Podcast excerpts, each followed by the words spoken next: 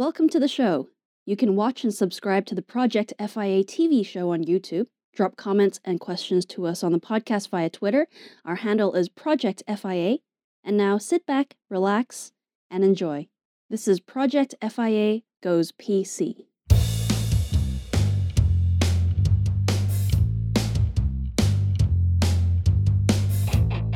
Hello there. You're listening to FIA Goes PC episode number 94. I know, it's like the beginning of most audio tapes. He said, exclaiming as he turned the page. As always, I'm your host, Rebel 10, aka Danny Hell. I really don't know what's going on here. I literally feel like I'm doing an audio tape. Sorry, folks, it's a podcast. I know.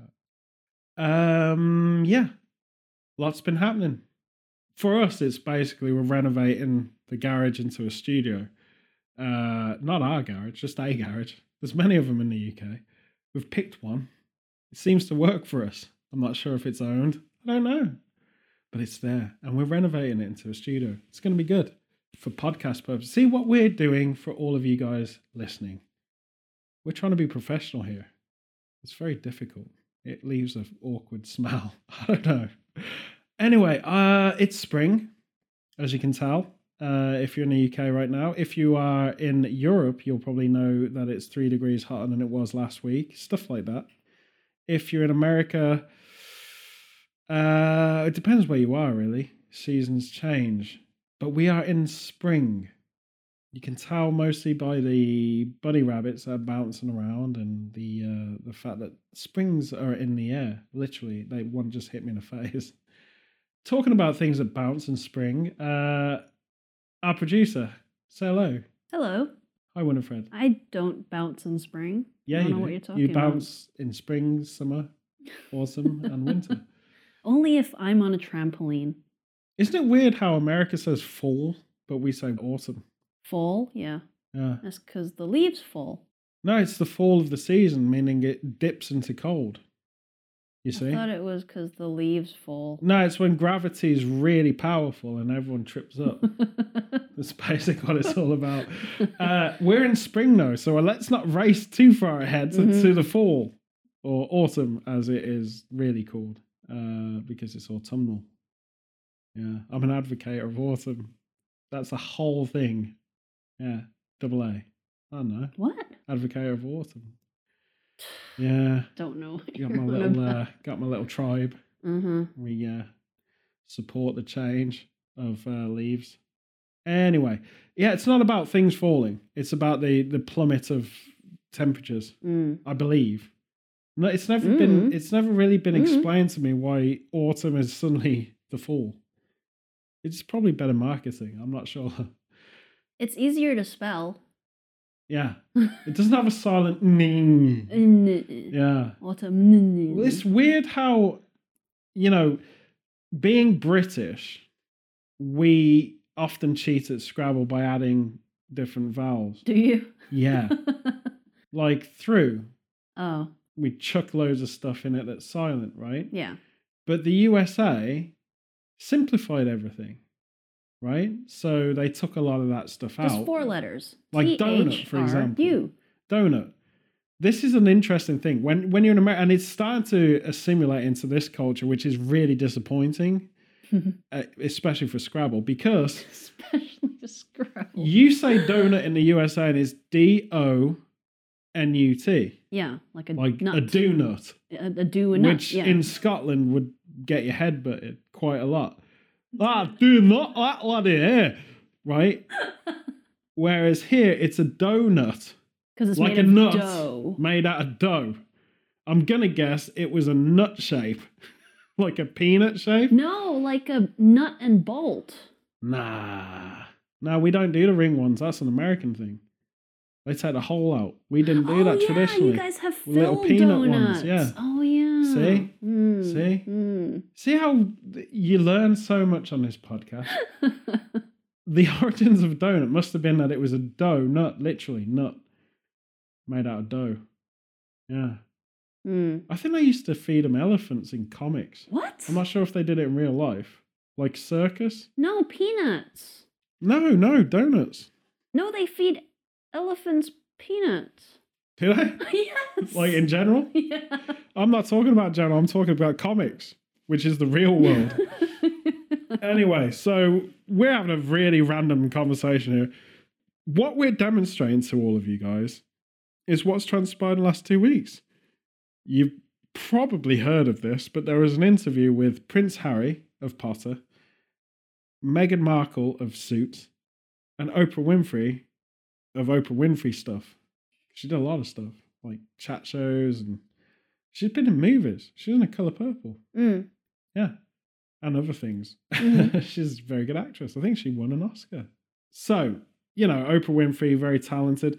Just going to put this out there because, look, um, I listen to a lot of podcasts to do my work. Everyone knows that because I'm a professional at what I do, obviously. Um, that's why I rant for hours about nonsense. But one of the podcasts I like to listen to is Bill Burr because I find him brilliant. In fact, I'd go as far as say he's probably the best comedian in America since Robin Williams. Mm. To a British person, his sensibility and humor is more our cup of tea. Yeah. Cynical humor. Yeah, like just basically being a bully. Uh, is, is way better for us. Like, I mean, that's what we know. Uh, but he did his podcast recently on the topic of the Meghan and Prince Harry interview. right. And for most of his podcast, he was doing a fake British accent. Oh. And he actually challenged people. He said, My English accent is as bad as your American accent is to us in America. So I don't think that's true, right? Mm. Because Christian Bale, most Americans think is American. That's how good he is at an American accent. Yeah. Robert Pattinson, same. Mm. Uh, Tom Hardy, same. Mm. We've got a lot of very good American accents done by an English person. it's a thing. but America's got, you know, some good actors that can do English accents. Gillian Anderson nailed Margaret Thatcher. Mm. Uh, Meryl Streep also did the Iron Lady. Yes. Yeah. Would- Which was, you know, a lady that just irons. No. Yeah. No. Yeah. She's also a poli- politician. I can't even say the word. I'm so bored of it. She's, she's, she's a pelican. Po- politician. She crosses roads. I don't know. Pelican crossing. Why is it pelican crossing? I don't know. I've never seen a pelican cross a road. They're usually by lakes. I've never heard of it called you not? pelican Crossing. Yeah. We used to have lollipop ladies too. Hmm. We called them that. They were actually just traffic warden kind of. Yeah, because they held a sign with the go or They weren't a traffic warden. What? They weren't a traffic warden. They didn't give tickets to cars. No. They, they held kids cross the road. Yeah. That's gone. Yeah. That's that's now automated by traffic lights. Welcome to the future, man. We've all been taken over by robots. um, but going back to the Meghan and Prince Harry conversation, uh, Prince Harry Potter, we all know him. Uh, the Duke of um, somewhere near London, Sussex. Sussex, I think. Yeah. Is it the Duke and Duchess of Sussex? That explains a lot because the accent that I'm hearing most Americans do now is kind of like Sussex Essexy. So kind of south of the Thames, Okay. you know? Uh, And that's the accent they think, all right, governor, you're right. Go out tearing crumpets. They speak like that. That's what the Americans think in 2021. British people sound like. isn't that the accent that Audrey Hepburn does in My Fair Lady? if I had even watched that, maybe I could answer you. It's based on the play Pygmalion. I think she's trying to go for an East End accent, like Yeah. Cockney, yeah, yeah. which is definitely not the accent that you're hearing in Mary Poppins by uh, Dick Van Dyke, No. Chim Chim Chiru, Yeah. which I've studied the Oxford Dictionary. It's not in it. No one knows what that is. That's a complete fabrication. Uh, I guess that's how the Americans interpret Cockney rhyming slang. Or Chim a Chim version Chiroo. of like Sounds more Australian, doesn't it? Sounds like an Australian chimney cleaner company. Gonna chim chim chiroo, mate. Right? it doesn't sound English. That's all I'm saying. So anyway, I don't know. How many chimneys are in Australia? That's a that's a whole It's thing. Hot. See, you got to be interactive with podcasts. Look it up on Google, folks. How many chimneys in Australia? How many Australian chimney sweepers do you know? Probably not a lot. Let's be honest, especially in the outback because it's a fire hazard. Oh my god. Yeah, not a lot of steakhouses in the outback. I'm just saying. But uh, yeah, that's an American joke right there. Uh, Outback. Steakhouse. Mm. So Bill Burr was doing his weird Essex accent, uh, which apparently Prince Harry sounds like. Prince Harry has the royal accent, which is when you take all the soul out of every regional accent, and it's pretty much just pure English. It's called RP. is it? Yeah. I always thought it was royal pronunciation, but it's actually a received pronunciation. They have to have.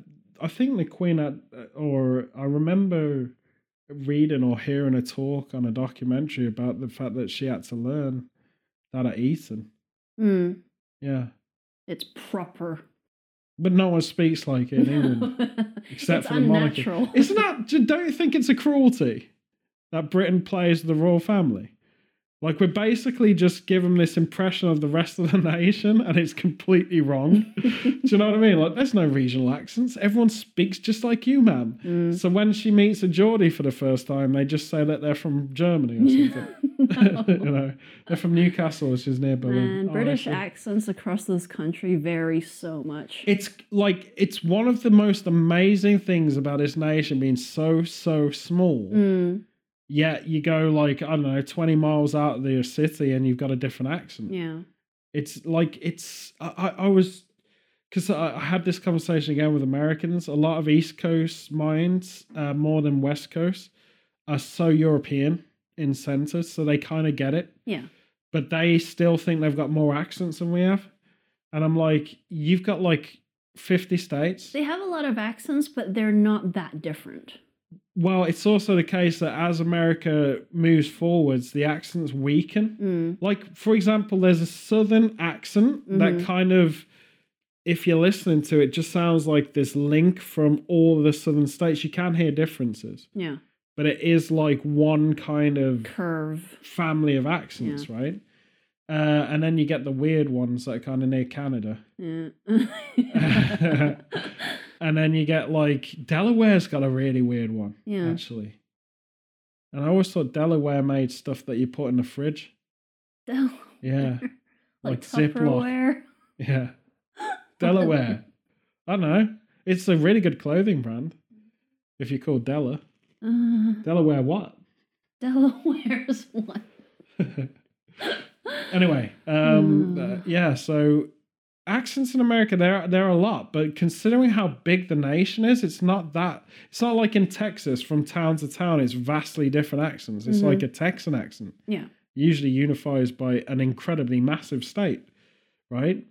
Whereas in the UK, I mean, it's you can go to any city here if you've got people moving in from Lancashire or Yorkshire or I know Liverpool to Birmingham. It's like you're listening to the United Nations talking. It's Mm. very very different culturally as well. The language changes. Yeah, the the terms and the colloquialisms. Well, meanings of different. words completely change, right? Mhm, It's mhm. very strange stuff, man. I did talk to a Brummie on the phone today because of our renovation stuff, and there was a moment where I didn't understand him.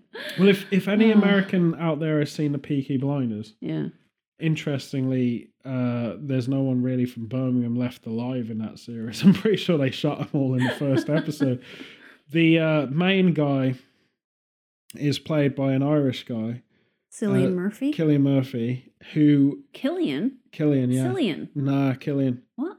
You see, you're not Celtic. But it's a C. No, this CI doesn't work in Celtic. It's Killian. His name's Killian Murphy. so it's Celts. It's the Celts. It's Celtic. it's a it's a Celtic name. not the Celt. No, Celtic. You you're so American, dude. Oh Like my Boston God. Celtics. It's Celt. Celts. Okay. The tribe The is C called is a hard Celt. K. Man. See what what what we're learning from our uh, esteemed producer right now is that she's ignorant as hell. Um, basically, Celts, Celtic. Yeah. okay. So Cillian Murphy is from Ireland playing a Brummie. His accent's pretty good, but it's kind of soft. It feels to me a lot like when I grew up. Um, you're kind of in a village, what, 15 miles away from Birmingham, and yet the accent's still a regional accent. So people from Birmingham moved to that village, but because they're posher essentially, because they moved out of the city into the countryside, Mm. which is the only country in the world that makes sense. Because usually in America, you go from the city into the countryside, you're a redneck. Mhm. you know what I'm saying? Yeah, yeah. Or a hillbilly or something. Here, it's upper class. You're Pride and Prejudice. You live in a manor, right? Even if it's a shed, you're still richer than people who live in a shed in the city. Yeah. I don't know, I don't know where I'm going with this. The point is, um, it's soft. It, it's almost like removed. It's kind of my accent, I suppose, because I have a bit more Brummy twang now than I've had for many years because I've been back here and it assimilates into my brain. Mm-hmm. Um, he sounds kind of like detached Birmingham, but then there's another guy in it who's very much a London-based actor who plays his older brother in it, Arthur, and he goes from Cockney to Brummy, which is a very strange hybrid accent. Mm. So sometimes it's like Vinnie Jones that suddenly ends up like Ozzy Osbourne at the end of it. It's very weird. And if you're in America, I apologize. You probably don't know what I'm talking about. Vinnie Jones, who Lock Stock, you've seen him in loads of stuff. He's doing a lot of B movie horror stuff now, unfortunately. Lock Stock, Two Smoking Barrels, he was in Gone in 60 Seconds. Mm. Got a harsh London accent, Yeah. which is kind of Guy Ritchie's staple in early Guy Ritchie films. On top of that, Ozzy Osbourne, you all know, none of you can understand, but for me, he sounds like my granddad, so I totally understand him, right? That's Brummy accent, Yeah, like 100%. So, weirdly, like, they didn't really cast a lot of Brummies in it, which is a missed opportunity. Mm. But it kind of, the Irish link works to Cillian Murphy's character because he's got the Romany gypsy thing in the fiction. I don't know why I'm going Peaky Blinders with this, but the accent's there. Yeah. So if you're ever watching, I don't know, some kind of loopy Brummy accent, that's what it is. Ozzy Osbourne's your best bet in America if you want to know what our regional accent is. Mm. At its apex, it's Ozzy Osbourne, Yeah. right? Yeah. But it's it like the Beatles were soft Liverpudlian accent, Yeah. very soft. You can't really tell. And it's so funny because I remember back in the 70s when you listen to a lot of American comedians back then trying to do English accents, that was the accent sound like the Beatles or by Joel, like Yellow Submarine. And it was this weird accent that they did right, that's right. all like all British. I don't know why when you're all that, you know. so totally all, all that gutsy. Um, I don't know why it was fixated on that, but that was their the the biggest thing in the UK was the Beatles. Yeah. So obviously we all speak like the Beatles, you know. And what's been interesting to me is Prince Harry is now the forefront of Britain in America, Mhm. controversial or not, for speaking out about you know the monarchy and stuff like this. Um, so everyone's clinging to that's the 2021 accent, Mm. and yet he doesn't sound like he's from Essex. And they all sound like, you know, when Bill Burr does his impression, I've seen Chris Pratt doing his accent because um, I think I think what happened was there was an acting coach that did work with Americans doing like four weddings and a funeral or something like this, where Mm. there was a lot of British. Uh, Bridget Jones Yeah. is the one I'm thinking of. Okay. Renee Zellweger Yeah. Who's Texan, right? Yeah. So she's from Texas, had to be an impeccable British accent, hmm which is like her accent in that's kind of neutral, posh, upper class London. Yeah. Which I don't think exists, by the way. In England, I don't think that accent exists, but it's a perfect accent. Mm. Gwyneth Paltrow followed the same coach Yeah. for sliding doors and all of these accents that were developed i think they could hear in the british accent we we lose letters when we speak Yeah. you know like ours Like the R's. we have a yeah. problem with that and t's at the end of stuff hmm and with quite a lot instead of with you know like oh i went with my friends you're right so a lot of this is happening in the way they're coached Mm. because obviously before that it was Dick Van Dyke Chim Chim Charu, which again, where's that come from? So it's a weird. like the whole thing is a really weird cultural experience for me because I've lived in America, I've lived in California especially for a long time, and I get the California perspective.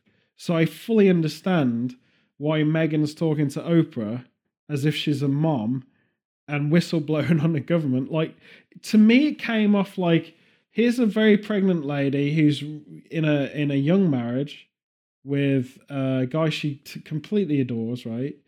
and she has no real way to express to anyone of her friends what life is like for her. Oprah is in America everyone's mother. She's quite a lot in a weird way, like our queen mm. in the hmm. UK, because Oprah was big part of our lives growing up. Yeah. If you're a woman of color, especially in the USA, especially uh, in your sort of mid to late thirties or whatever, you grew up with Oprah. She was always on TV. Mm-hmm. I can see the need to being able to talk to someone who understands celebrity life and stuff like this, but it felt a lot like I've been kidnapped, living in a museum for two, three years, been in total isolation. Now I've broken out and I want to tell someone I can relate to who's a mother what I went through. Mm. You know, like imagine folks agony aunt. to normal people, it's almost like you go on a camp. Yeah. And it sucks. Like really sucks. Weather's bad it was great at the start. It was an adventure at the start, right? But then the weather got rubbish. Your friend trips over, breaks their arm. Everything's a goddamn nightmare. You don't know where the cops are. Like, how do I help my friend with a broken arm? I can see his bone sticking out. It's horrible. Mm. Uh, and it's all rain. It's dreary. And you wanted what you wanted was this pristine, you know, adventure weekend. Yeah. Right. But what you got was sludge, horrible grime, and someone with their bone sticking out of their arm. right and that experience is sort of like what she went through. Mm. I feel like she had all this kind of romance that it was going to be Downton Abbey and it was going to be like living in, uh, I don't know, pages of uh, what King Arthur or something like this. Mm. And then what it turns into is a very real you're kind of in isolation, stuck in a palace. Royal lockdown. Everyone does everything for you, which yeah. sounds amazing, but would really get old very, very fast, I think, to yeah. a lot of people. And bear in mind, Meghan Markle has spent all of her life in Hollywood. Mm-hmm.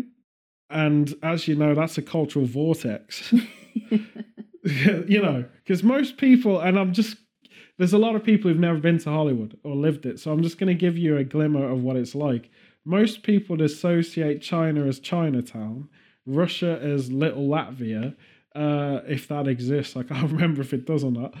Um, but your experience of the world is Hollywood, mm.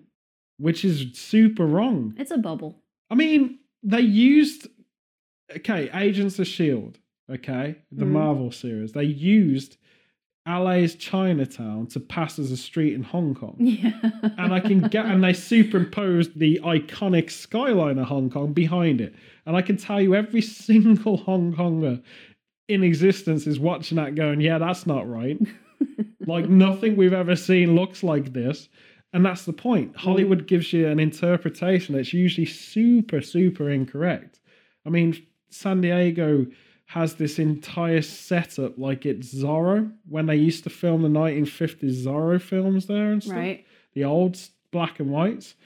And they're representing this place as Mexico, right? Mm-hmm, mm-hmm. It ain't nothing like it, yeah. you know? So I think when you have this this fantasy interpretation, like cultural misinterpretation. One thing I'll tell you that's really nuts, and it's important I'm saying this, when I was 11, we went to Florida. We went to Orlando as a family.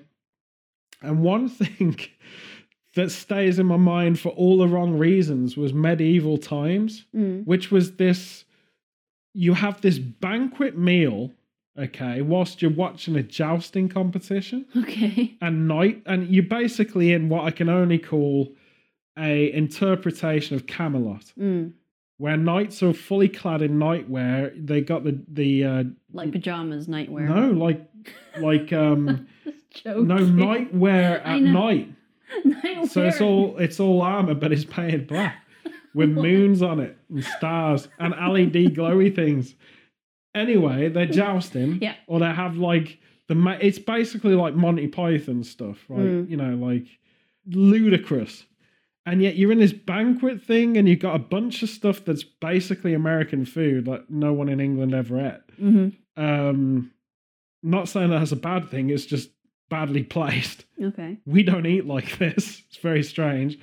And so, as a British person, you're literally the other side of the planet watching something that is so wrong historically that it's almost hilarious. Mm. In a castle that you actually go in, made out of fiberglass, like Disney castles, Right. right?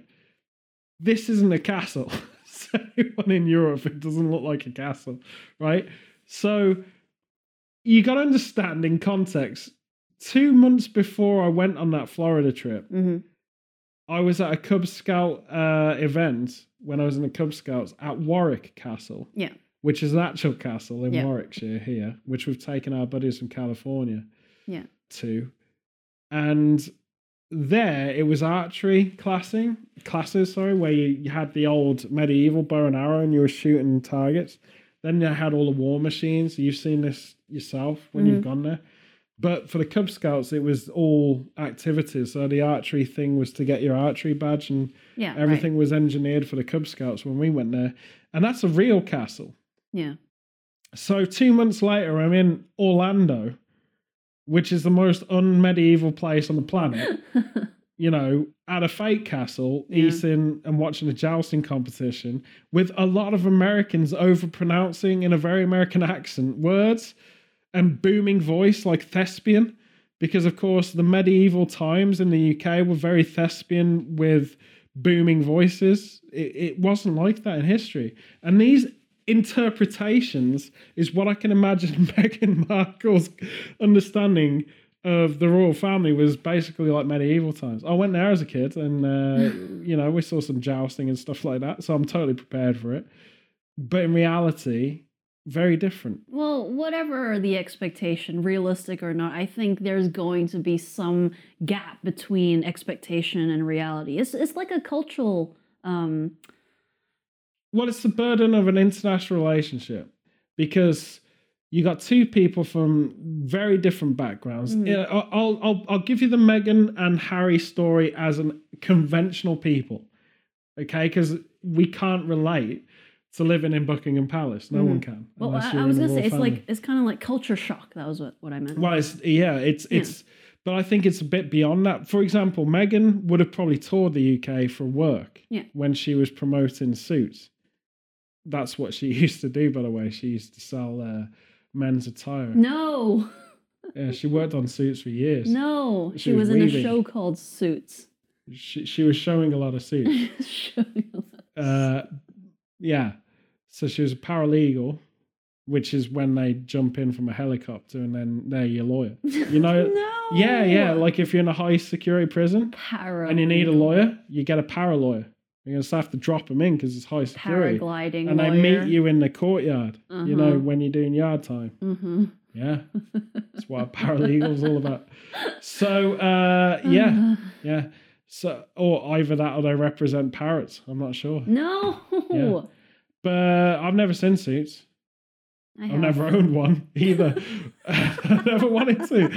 Uh, anyway, so getting back to the topic, I think what you got to look at Harry and Meghan's relationship, and this is to just because I'm I'm not someone that's going to do what the press has done and just completely mince her because she's not from the UK. Mhm. In the UK, our press has been horrific to her, Yep. and I think in the US, the US's press has been horrific to the royal family. I think Mhm. you know it's basically all deflection and Yeah. he- they're worse than we are and blah blah blah yeah it's all what it is. Sells. but i'm going to do this so that every person around the world can relate to it hmm if you are say a student at uni and you meet someone who's also a student at uni and they happen to be from Tanzan- tanzania i couldn't even say that tanzibar tanzania tanzania is a place right yes. Good. I'm glad I'm not Donald Trump in it. Uh, so you're from Tanzania, hmm but the other in this relationship is from, say, Brighton. So guy from Brighton meets girl from Tanzania or guy from Tanzania it's one day. Girl from Brighton meets girl from Tanzania. Whatever you want. What it's your fantasy. Whatever you want to fill it with. Now, when you're at uni, you've got a common meeting place, right? It's not a real world setting. Mm. It's just that you both happen to be doing uh, biochemistry and a course on biochemistry. Okay. And she's your lab partner, or he's your lab partner, or they're your lab partner. It's very conflicting in this day and age. And so, as lab partners, you just basically fall in love. Yeah, because you're working together. It makes sense. You're in a, a safe environment to start a relationship. mm-hmm. At some point, you're going to have to go to Tanzania and they're going to have to go to Brighton, right? It's just part of the course. So you've left this neutral thing, which is called uni, which Mhm. might as well be a medieval castle in Florida, right? Because it's safe, it's a It's a, different yeah, it's a safe bubble. There's no real responsibilities, to be honest. It's all safe, it's all protected. Mm.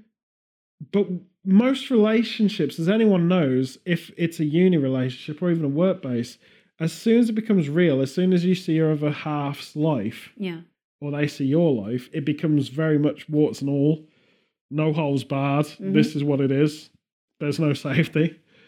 They have to get on with your family. You have to get on with their family. There's a lot of politics. Okay. So you leave and you go to Tanzania. Tan- Tan- what did I call Tanzibar? Uh, Tarzipan. You go to you go to that place, the uh, the wonderful kingdom of Tarzipan, and the culture is going to be a shock to you. It's going to be nothing like you've ever known. Mm-hmm. But you might be absolutely in love with it. mm-hmm. It might be the best thing you've ever seen. And it changes your entire being and person and everything that you represent from Brighton, Mm-hmm. which sounds horrifically common next to Tan Tarzipan. Uh, you might prefer that culture. Yeah. Or you might think this is rubbish. Everyone lives in, you know, grass houses and they have snakes for pets. I'm not okay. And why are you eating, you know, like uh whole badgers, like roast badger? Why are you eating that? That's Ugh. weird. Exactly. why? Why have you got a, a, a like family meals consist of like cockroaches and badgers? I'm not into this. Whatever it is, this is a whole different, you know, culture In Tarzapan. in Tarzapan, in the wonderful kingdom of Tarzapan. and so obviously when they come to Brighton, Mhm. it might be boring Yeah. because, you know, they've been raised, you know, spear hunting pygmy elephants. And they they're not used to like, wow, there's nothing dangerous here. There's a pier. the most dangerous thing here is a car. and I'm running after that with a spear because that's my culture. Whatever I'm saying, you've got to adapt yeah. right? So I, I this was meant to be the common man equivalent to what Harry and Meghan, and I've gone spear hunting cars and killing pygmy elephants. So I'm not sure what that's about. But what I'm saying is, you're culturally going to have to adapt and understand each other's culture. This is a lot different from, say, I come from Newcastle, you come from Devon. Yeah. You know, it's it, the culture is completely different. There okay? has to be a balance of some sort, whether it's, you know, but it's also a tiered culture because she's mixed race. Yeah. So whatever her mix of races, there's cultures in that too, mm-hmm. which aren't typical of a white American, for example, Mm. or a black American, for example. They're a hybrid. Yeah. And so you've got a construct here where you might be half Tarzipan and half uh, Malaccaberry, Okay. which is another kingdom that no one really knows of. Uh, and so if you're Tarzipan Malaccaberry, there's two cultures that you're representing. Okay. And so, say the guy from Brighton, they from Tarzipan Malaccaberry. Uh, I mean, that's that's a whole education, is what I'm saying. and you know, you leave the safety of university, and you've got to make a lot of allowances. And what you have in an international relationship is one culture is going to work for both people. It's going to be more dominant. yeah, like if you're like blindly head over feet in love and it's all good and you're willing to make sacrifices, you Mhm. might try life out in the Tarzapan kingdom with Malaccaberry relatives. Uh, you might visit Malaccaberry Uh-huh. uh, as a expat Tarzapanian. And you know that might be that might be good for six months, but then it becomes a little bit nuts because you're kind of fed up of hunting things with spear guns and you're missing your Nintendo Switch, you want to go back to easy old Brighton, right? And then they go back, they're bored for a bit, but the adaptability is easy because, hey, man, you know, at the end of the day, this is kind of like uni. Mm. And I came here in the first place, so I knew boredom would be part of my life. or they're like loving the fact that it's less stress because you don't have to kill everything that, that tries to eat you at night, you know? So good perks. So the cross cultural element to this is that there's got to be sacrifice. Yeah. And how that relates to Meghan and Harry is this. so, you know, here's a girl that chased the dream of being a celebrity. Mhm. And as anyone knows in California, chasing the celebrity dream, it, it's basically uh, most sadomasochistic thing you can ever do. it's kind of like, uh, right, so I'm going to audition for 30 years of my life and I might get one gig and it might make me famous, right? But every other edition, I'm just being told how rubbish I am, how I suck, and how no, we're after something a little different. So this whole thing is an emotional playground. And she, I think, came from, um, I think her father was a producer, right? so she's a Uh, very typical I'm LA. sure. She's a very typical LA person, is what I'm saying. Yeah. Meghan is. And knowing Los Angeles and knowing very typical uh, Los Angelians hmm who aren't from Tarzan, um, Angelinos. or or uh, Angelinos. Angelinos, if you're from New Zealand, Los Angelinos, uh, No, they're just called Angelinos. whatever, the LAs, Okay. uh, the West Side, massive. Uh huh. Uh, yeah, I'm doing it. I'm doing a gang symbol, but you can't. Yeah, he's doing the finger. finger That's more like the. Japan one. I don't know. That's that's the Japanese one That's is a like double that. victory. That's not a. Oh, it'd be good if we had cameras on this show because no one can see what I'm doing. But basically, um, basically, when Meghan was uh, very typical LA, right? You're from a world that is so positive and so completely wrong about culture that you leave that it's it's an incredible place, Los Angeles. Uh, even despite all of the negativity that people like Joe Rogan has and thinks it will never survive the COVID situation, I think LA will bounce back harder than it ever has because it's such an incredible place to be. It's it's like you can invent, you can reinvent, you can have an adventure every day, and it's pretty safe, right? There's elements that aren't so safe, and there's things that you're advised not to do as a tourist, like anywhere. But it's an amazing place if you're working from it. It's a very creative hotspot in Yeah. the world. And so I can see, or rather, it's very difficult to see how that adapts to what I can only call the vacuum of Buckingham Palace. Mm. All right. So if you're raised and you're watching, like, I don't know, Princess Diary or uh, Cinderella or Snow White, and it's all happy and you meet your prince and life is great, Mm. what you don't incorporate in that Disney story is that your life becomes geopolitically head of state in a manner with a bunch of people who represent a British culture that is so British culture, no one in Britain really lives like it anymore. You know, maybe like out of the millions of people in the UK, I think there's probably a total of 10,000 people who are hardcore hunters. Mm. like real statesmen like tweed jacket flat cap go out hunting. I think probably even less. i think 10,000 is a good number. Yeah. yeah.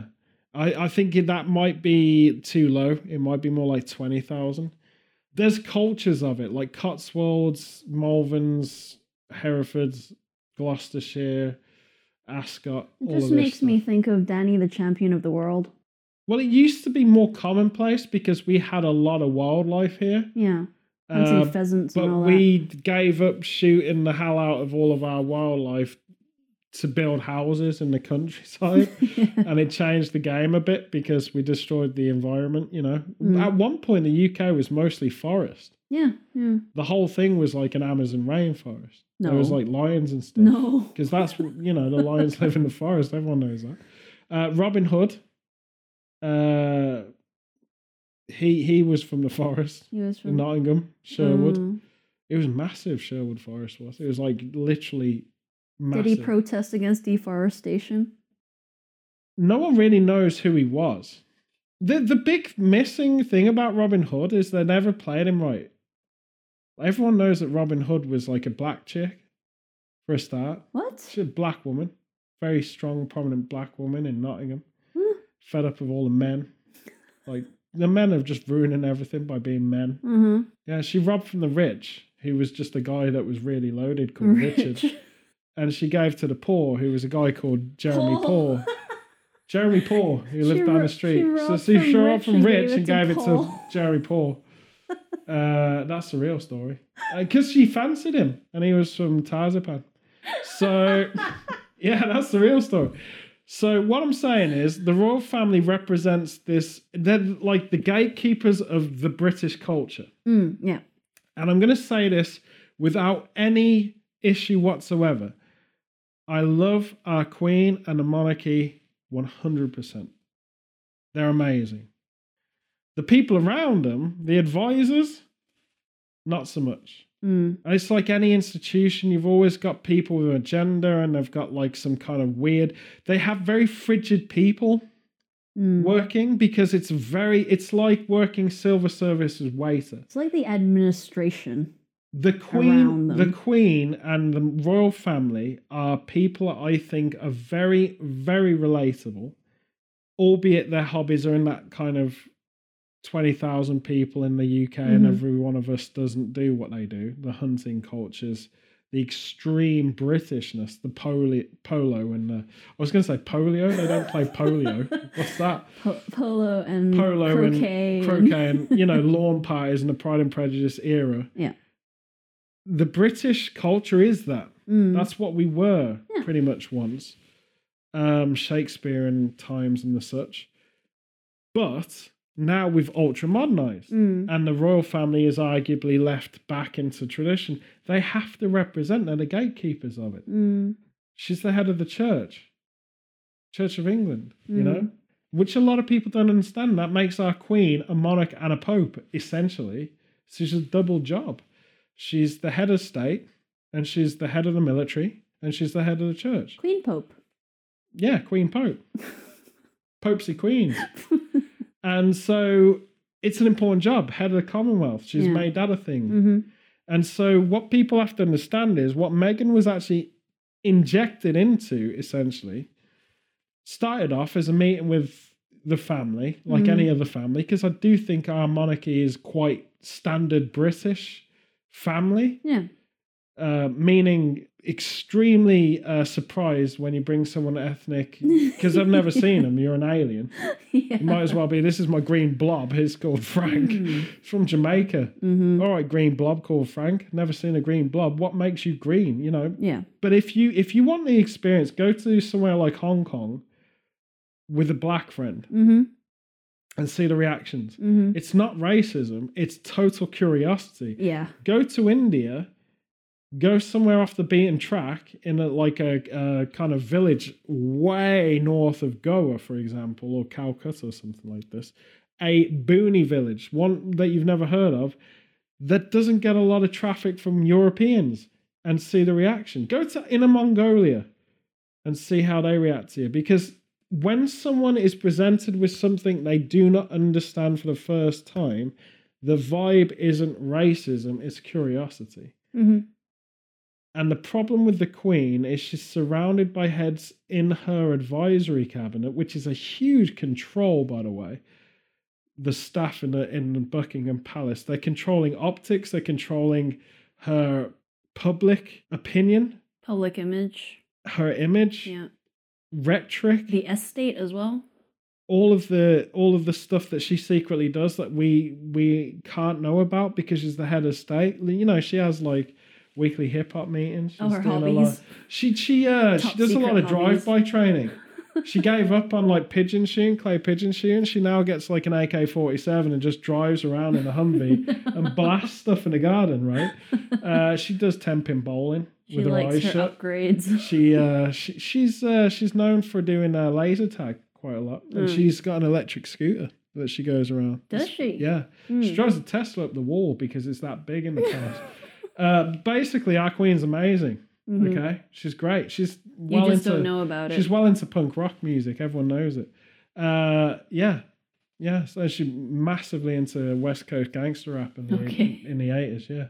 So um, yeah, a lot of people don't know that, and so what we see is a very stoic character. Mm.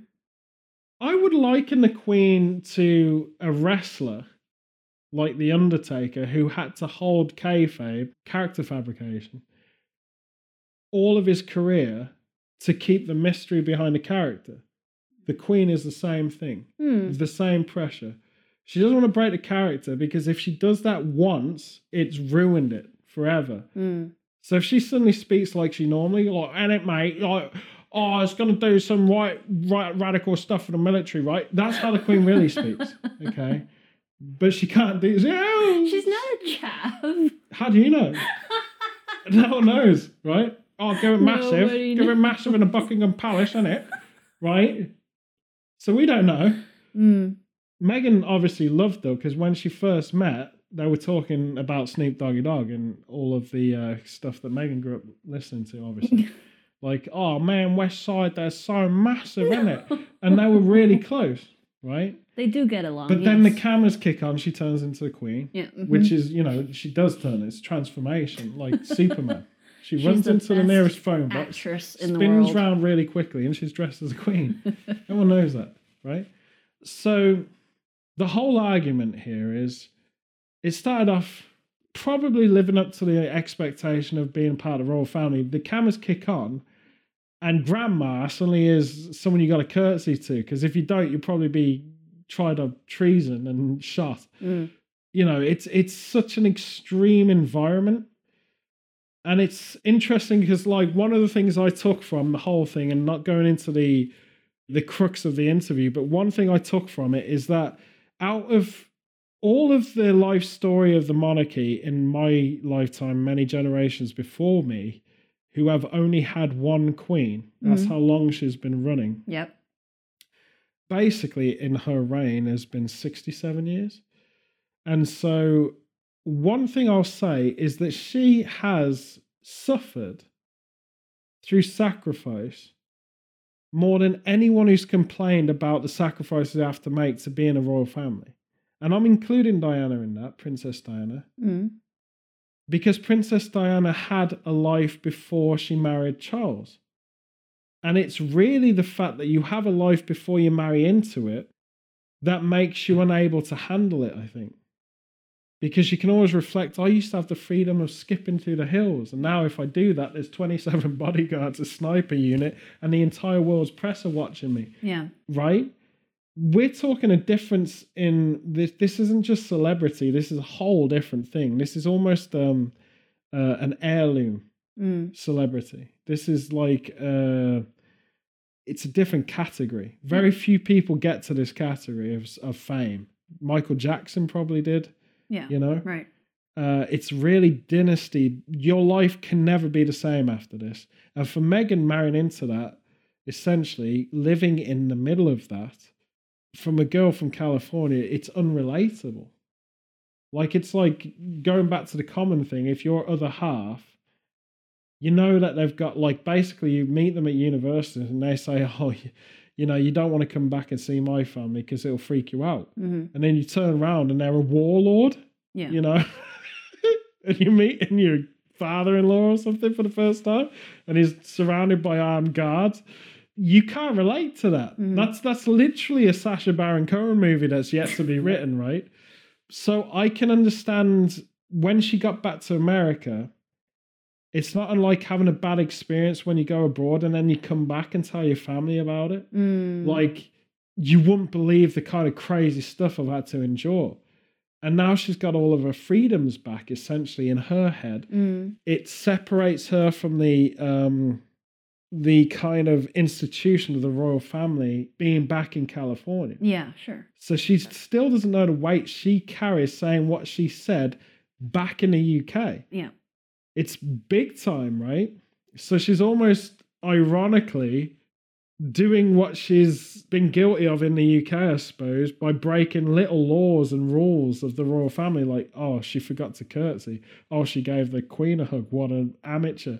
And the press here are really stupid hmm. because they're just seeing she's foreign, she's not from here. Yeah. They're selling it like this. Whereas I'm just going to say this the best thing for the royal family is Meghan and Harry, hmm in a simple reason that this is the first time the royal family's had a literal American connection.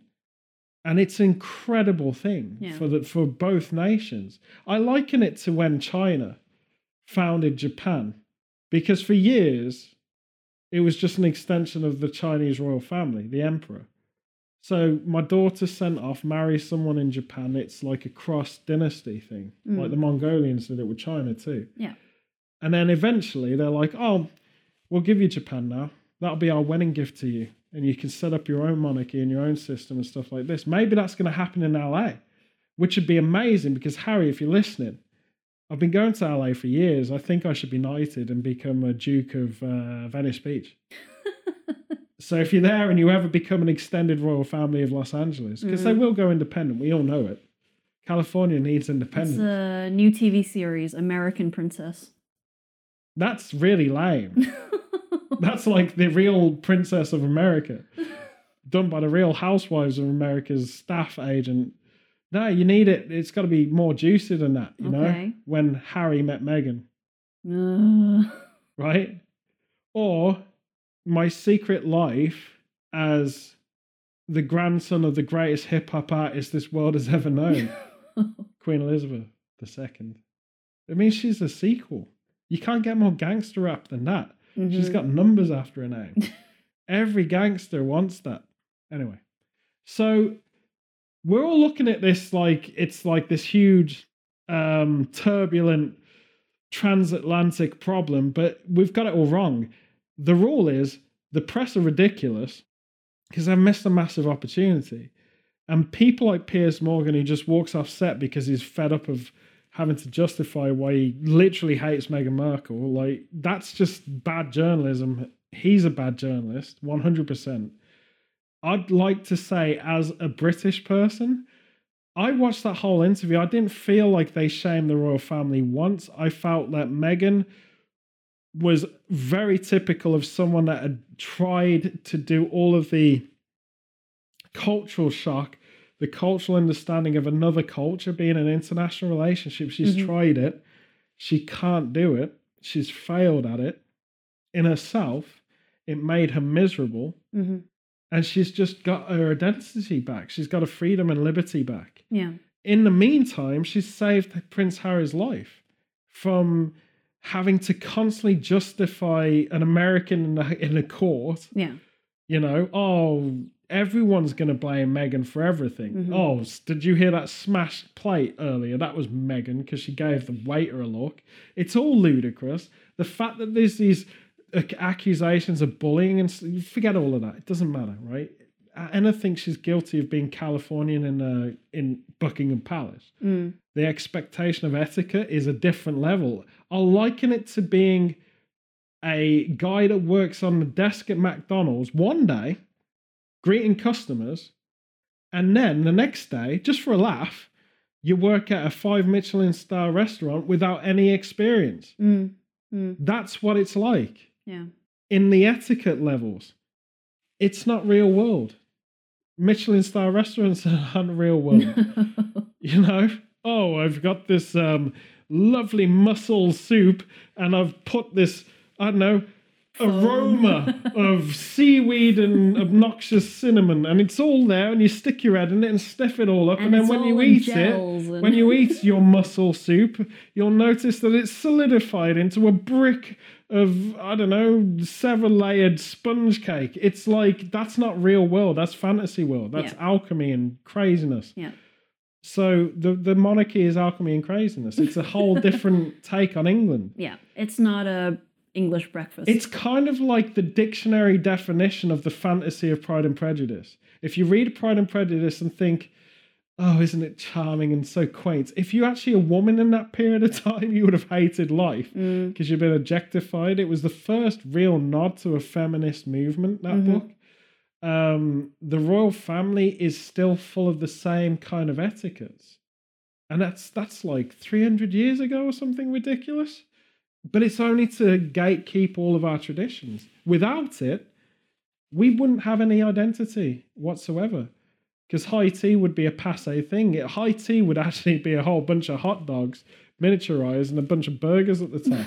Because that's what most of us would prefer to eat. I'm not having your crescent salmon sandwiches. This is ridiculous. I want pizza. Cucumber you know, sandwiches. Do you know what I'm saying? Like the tradition dies. That, that's Yeah. already happening in the UK. Yeah, yeah. You'll go to high tea at some places, and it literally is like a mini uh, pizza, and you know, it's, it's all kind Modernized. of being modernized. Yeah, here's your donut. you can have that. Yeah. So I think people have to have the context, and most people do. And I think most people don't even care and they didn't even watch it. But I think that it's just gossip. I think it's an incredible thing. I think it's a real honor to be uh, ahead of the curve and being the first British guy to ever step foot in California. Lies. Um, when I was in California the first time, no one knew anything about England really. We hadn't saturated the entire industry at that point. There'd been a gap Mm. because what a lot of Americans don't realize in California is that the industry of the UK film industry and the US film industry was very rich rivals at one point. Yeah. And then it all inter- all interlocked. but this is the funniest thing because I've heard people, um, my experience of California being an actor and stuff, I had people, um, usually in the lower tier of acting, and I don't mind saying that, criticizing me for taking their jobs away from them because I'm English. And all of you English guys are here, Nick, and you're stealing all our jobs, man. You're stealing all you're our an jobs immigrant right? there. Yeah, I was an immigrant. They can't handle that anymore.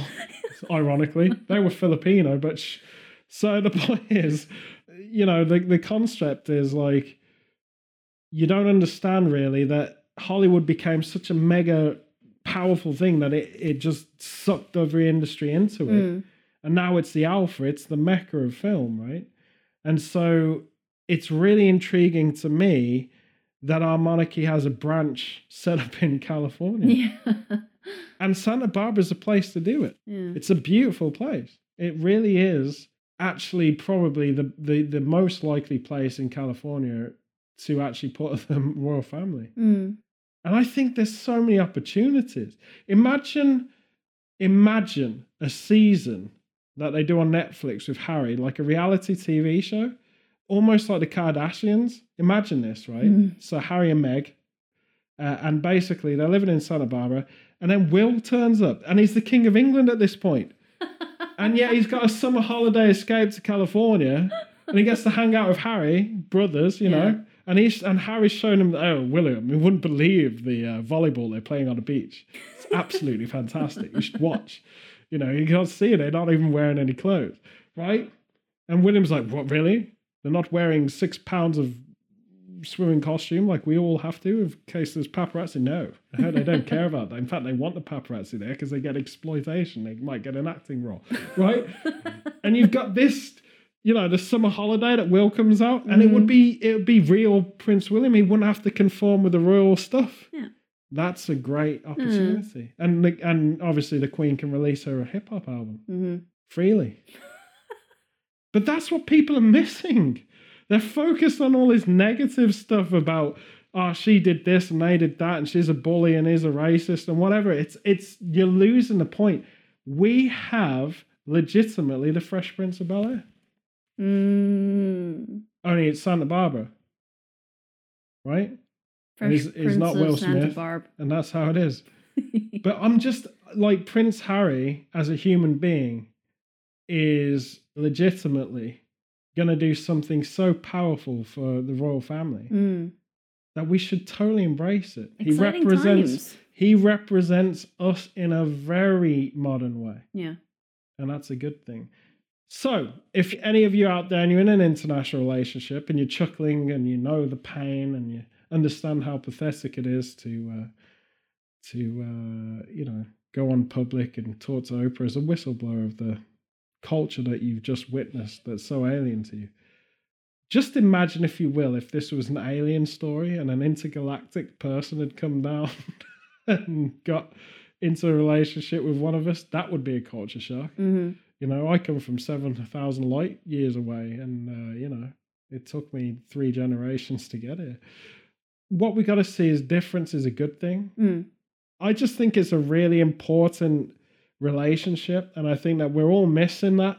We're missing all the good stuff that could come from this. It's kind of like when Steven Gerrard went to LA Galaxy for me, because Mm. he's my king, obviously, Okay. and uh, you know he's it's out there, and it's like you know no one knows me here because I'm not that famous in uh, Los Angeles. You know, no, not, not like celebrity like David Beckham was, because you know he, he's got a face. I don't have a face and um, so came to LA, and it's really interesting because in Liverpool, I'm I'm a celebrity. You know, there's always journalists on the on the door and that, but here no one cares. um, it's like that for Harry. Mm. So Harry's just had freedom, and as a British public, considering what his mother went through, what his brother's gone through, Mm. and still will go through, Yeah. being in line to the throne, we should celebrate Harry because he gets freedom and he can do so much as an ambassador for this country that actually educates Californians to what England is. So we don't have, all right, governor, as our standard British accent. You're right. You going down to play cricket tonight? And that's you, Bill Burr. And yes, I can do American accent. And I challenge you, mate. I challenge you anyway. That's for me. We'll see you all in two weeks. Hope this has been fun. And uh, anyone who wants to embrace international culture, please do. Mix with your international friends.